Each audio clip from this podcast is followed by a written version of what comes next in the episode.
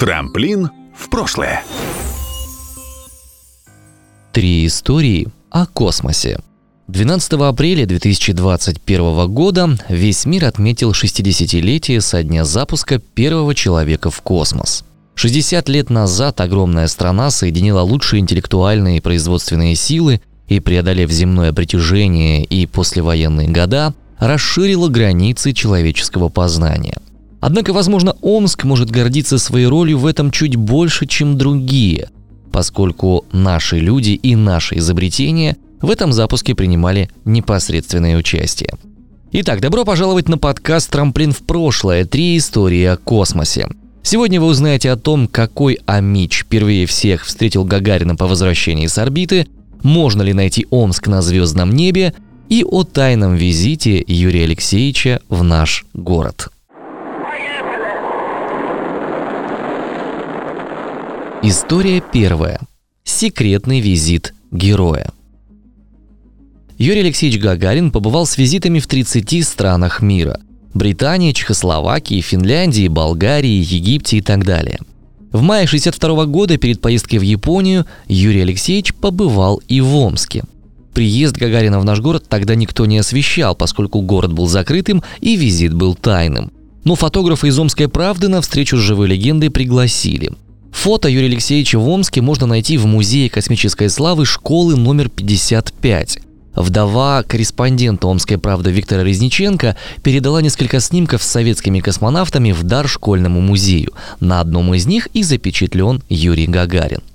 Предположительно, в мае 62 года он летел с официальным визитом в Японию, и по дороге самолет приземлялся в нескольких сибирских городах. Вот так он оказался в Омске. Дальше, чем аэропорт, они не уезжали, Встретили его официальные лица, в том числе и работники обкома в ЛКСМ. Они сфотографировались с космонавтом, но очевидно, что фото участникам встречи так никто и не отдал, поскольку визит в наш город был вообще неофициальным. И главная газета Омской области «Омская правда» отчета о встрече не опубликовала. Точно не знает никто, о чем именно говорили на этой встрече. Возможно, обсуждали особенности летной и нелетной погоды, а возможно обсуждали и небольшие мелочи, которые сделали первый полет возможным. Интересно, что в Омск в период Великой Отечественной войны отправили на хранение архив Циолковского, благодаря чему его научное наследие не пострадало и в мирное время было издано Академией наук СССР.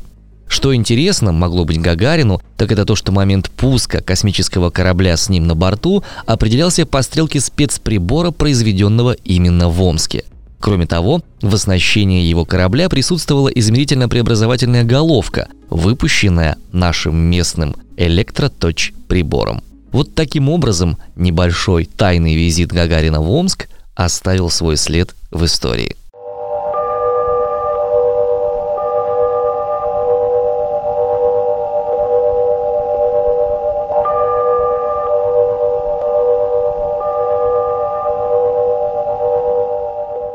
История вторая. Как Омск стал планетой. Любовь к родному городу объединяет и мечи, которые его в том числе и покинули. Например, в Петербурге все мечи собираются в местных отделениях Скуратова, в Сочи есть омское землячество, а 50 лет назад сотрудник главной Крымской обсерватории Белла Бурмашова, которая была сама родом из нашего города, открыла небольшую уютную планету и назвала ее Омск. У планеты даже есть документы и идентификационный номер, который позволяет определить ее точные координаты. Планета Омск располагается в поясе астероидов между Марсом и Юпитером и отдалена от Земли на 215 миллионов километров. От Солнца ее отделяет 418 миллионов километров. Ну, прям скажем, не самый солнечный астероид на всем Млечном Пути. Диаметр Малого Омска всего 20 километров. Один год здесь равен четырем земным годам и восьми земным месяцам. Зато рассветы и закаты можно встречать по три раза в день, поскольку полный оборот вокруг своей оси астероид совершает примерно за 7 часов. Недалеко от планеты Омск по порядковым номерам астероиды под названием «Мудрость» и «Кавка».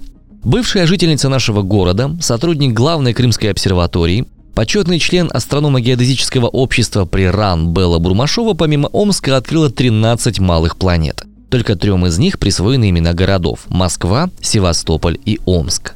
И вот все документы на право владения малой планетой с названием нашего города астроном лично передала во владение мэрии Омска 5 декабря 1997 года. Так что теперь кто-нибудь, кто гуляет со своей второй половиной по набережной или иным образом наслаждается ночным небом, может смело сказать «Мы находимся с тобой в Омске и видим Омск на небе».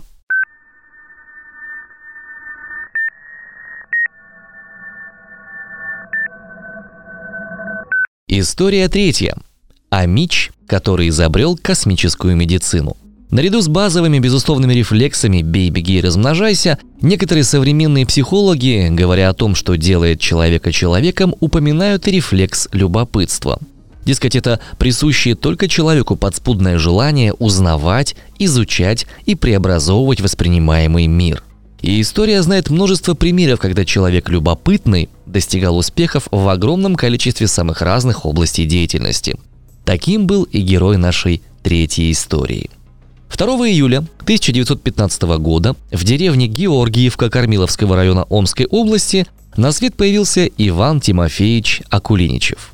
Окончив школу в Калачинске, он поступил на службу монтером на Омский телеграф.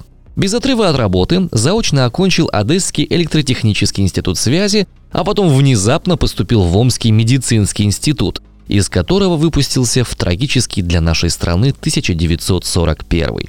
На следующий день после начала войны Ивана призвали в армию на медицинскую службу, а войну он закончил уже в Берлине и уже в звании подполковника – После войны он служил и работал в НИИ авиационной медицины, и вот там-то и раскрылся полностью его талант. Он был страстным радиолюбителем, еще до войны входившим в общество друзей радио. И именно это увлечение привело его в науку и сформировало его как умного и талантливого инженера, неутомимого экспериментатора и изобретателя приборов, применяемых в космической медицине. В 1948 году Акулиничев опубликовал описание прибора для контроля электрокардиограммы. Затем он сконструировал вектор-кардиоскоп, а осциллоскоп принес ему огромную известность в мировых научных кругах. Работая в институте, с 60-го года он принимал активнейшее участие в отборе кандидатов в космонавты, и вот тогда-то и началась космическая медицина.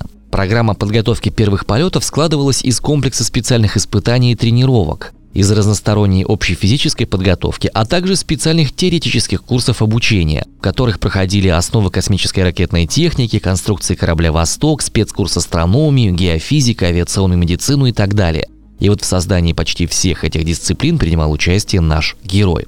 Комплекс тренировок включал в себя еще и полеты на самолетах для невесомости, длительное пребывание в сурдокамерах, испытания тренировки в термокамерах для тепловых нагрузках, испытания тренировки на центрифуге, на вибростенде, парашютная подготовка и тренировки в макете кабины космического корабля «Восток». И в течение всего этого периода подготовки именно Акуриничев определял экспертным образом наиболее подготовленных космонавтов для первого космического полета. Иван Тимофеевич входил в состав боевых расчетов, которые обеспечивали пуски первых пилотируемых кораблей «Восток», а также кораблей «Восход».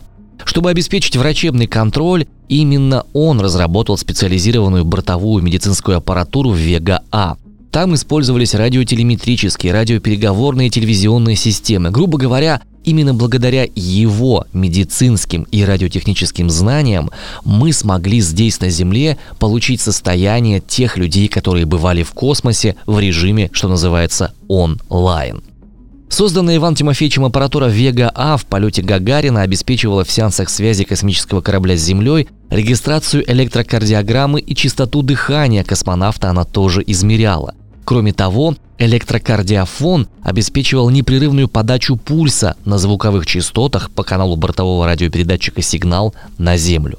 С учетом опыта первых полетов под руководством Акулиничева модернизировали бортовые системы медконтроля, и с тех пор практически все медицинские приборы на борту космических кораблей разрабатывались им и его командой.